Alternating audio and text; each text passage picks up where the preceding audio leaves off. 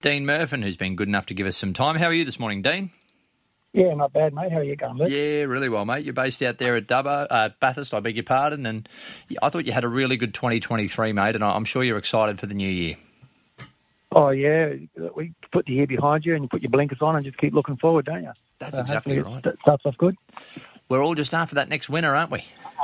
That's it, mate. That's the name of the game. You know, the, the last winner doesn't matter too much. It's the next one that does. Uh, I like the attitude, uh, Dean. Let's have a talk about your orange acceptors today. You, you, pulled out Ida's rules out of the third. She's in the eighth, and, and we'll run there, so we'll get to her shortly. But uh, in this third race, East Harlem, um, I'm interested that you, you're trying him at 1400 here. He, he has been up to that distance before and won, and he's this sort of horse, Dean, that he's got a really good high cruising speed. Yeah, is. He, he um, I think he genuinely wants 1400 and he's out of a Zabeel mare. And um, so we, we sort of were hoping to get a bit of soft track for him, and that's happened as well. Mm. I actually um, originally accepted with both of them, you know, and swapped them over. You know, I, I, I was going to run him in the other race, Ida's Rules and East Harlem, and then swapped races after a while. I had a good think about it and, and just thought, look, he was better placed in the 1400 um, with the claim and everything. It just looked the right race for him. So yeah, he's um, he's in good order and looking forward to running him. And I'm sure you've got him to his peak now. Uh, he's had three runs back from a break. Yeah, he's, he's looked all this preparation like he's ready to go to the Royal Easter Show. He's beautiful horse, lovely, big, fat-looking thing with dapples all over him, and um, it's taken a couple of runs to get to trim him up. He he's just been in very healthy, very good order and everything. So I'm, I'm convinced that you know the, the runs that he's had under his belt, you know, he's needed and and we'll take him to the races today fitter than we have so far. Even though he likes to roll that little bit, did, did he just overdo it in front last start a touch there at Bathurst? Yeah, look, I think he did. He was, you know, we, we were planning to go forward, and and Jake um, wanted to go forward too, Jake Pracey-Holmes, and you know, it, it's you're in big trouble when you're taking Jake on in front. He's sort of pretty adamant that he's going to lead, and so the two of them went pretty quick, and um, it, it made things difficult for him at the end, and especially considering, like I just said, he was probably still carrying some extra condition on him, and the run was pretty good. I, also, the track was a bit firmish that day too, and I, I don't think that sort of helped him as much either. But it was the run he needed to have. He, he came back and had a very good blow from it, and um, and you know, and I think he's just gone ahead since that race.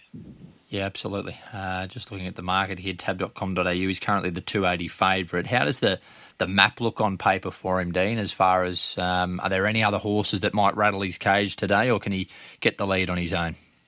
We don't need to lead on him. You know, that's the thing. Uh, he doesn't have to lead, and, you know, I, I, I'm quite happy if I see something else actually lead him and he's just, you know, tagging it or, you know, as long as he's running in the first three or four and he's got some clear galloping room, he, um, you know, Orange will is very likely to play where the inside of the fence is, is not good. You know, on these wet days at Orange, it can get very uh, tricky if you're stuck on the fence.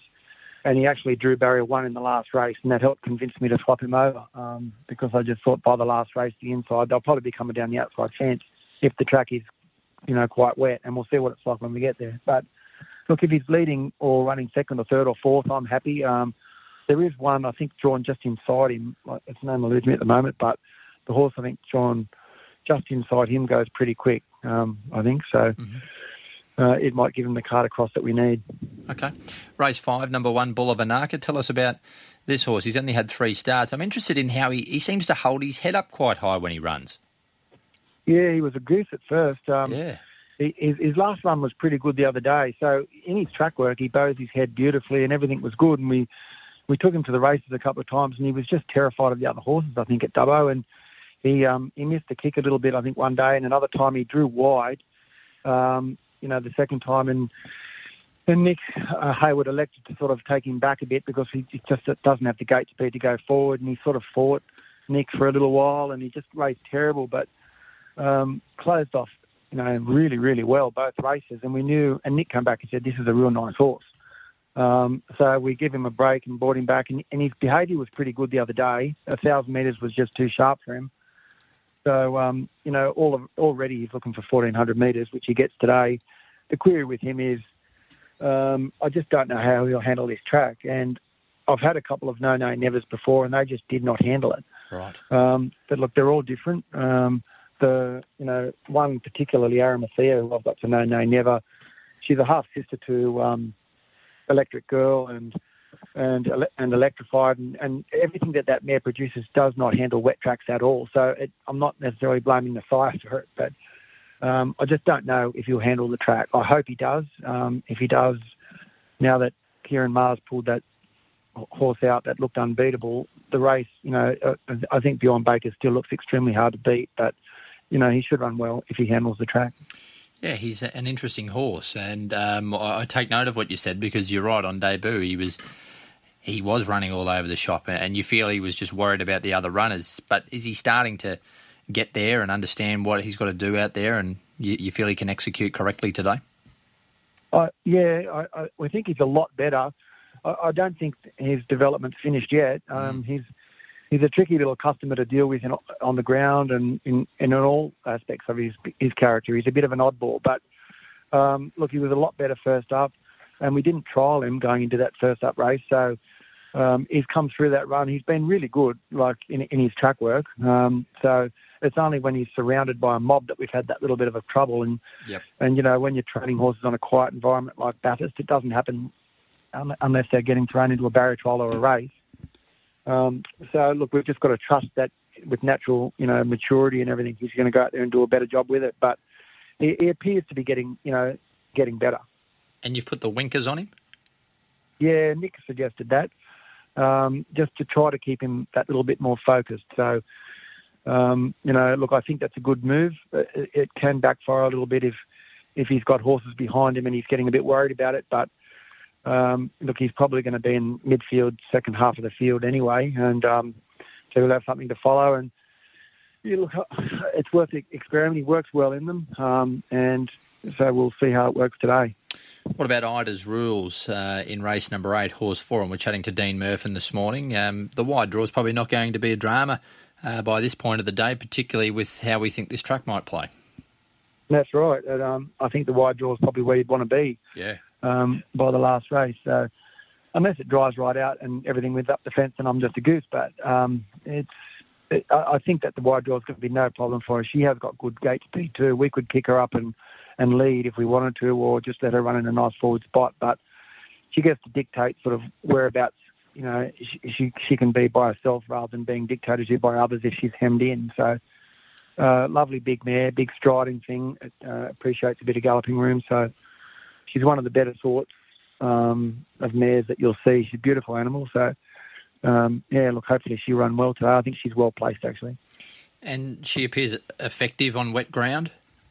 Yeah, I think so. I think um, heavy tracks, not 100% sure about the heavy, and, you know, that's always a question mark with all of them, but she certainly likes to sting out of the ground. Um, and, you know, a soft track's hold no fear to her, and um, so you know, it just depends how how chopped up and how wet this track is. Sometimes you know these races get won by a bolter that just absolutely goes through the mud like a duck, and mm-hmm. um, you know, and it just knocks everyone off. Uh, but uh, you know, she's she'll handle the wet track. How's the rest of the stable going, Dean? Yeah, good. Um, we've um, had a sort of quiet month or so as far as runners are concerned, but we've got a couple of nice horses trialling after the last today, getting ready to race and um, and a couple just a week behind that. So you know we're we're starting to build up momentum with runners, and um, hopefully over the next month, six weeks, and um, you know we'll start to get some good results. We know it can get pretty cool in Bathurst over the winter time, but is this a good time of year to be training horses out there? It normally is. This morning was a bit of a bugger. There was um, millions of little flies, all little sort of sandfly things flying all around the track in big balls, and so. Oh we actually had pacifiers on the horses at one point, and and the riders were riding around looking like fearless fly with their goggles on. Jeez. So um, it was a bit odd because of all the rain we've had. They just appeared from nowhere. So um, no, it's, I always say every winter I'm leaving this dump. It's too cold, and then we get about nine months of beautiful weather. So uh, and you forget about it, and all of a sudden it's winter again. Yeah, no, so I get it. It's mate. pretty good, really. You know, we don't have stinking hot summers, and um, you know, and we don't have the humidity. Sometimes um, I take horses down to Sydney and everything, and the climate's just that different as far as the humid. And that you see the horses standing there and they're just sweating in the type stalls, and the temperature itself says 28 degrees or 30 degrees, and and they're leaving Bathurst where it's probably that and some, and they're not sweating when they leave here, but they find the humidity down there a bit more of a problem. Mm, makes sense. Um, so yeah, it's a nice pleasant, pleasant climate, you know, for most of the year to train horses. Well, I wish you luck today at Orange, Dean. Thanks for chiming in on Racing HQ. Good on you, Luke. Thanks, thanks very much for the call.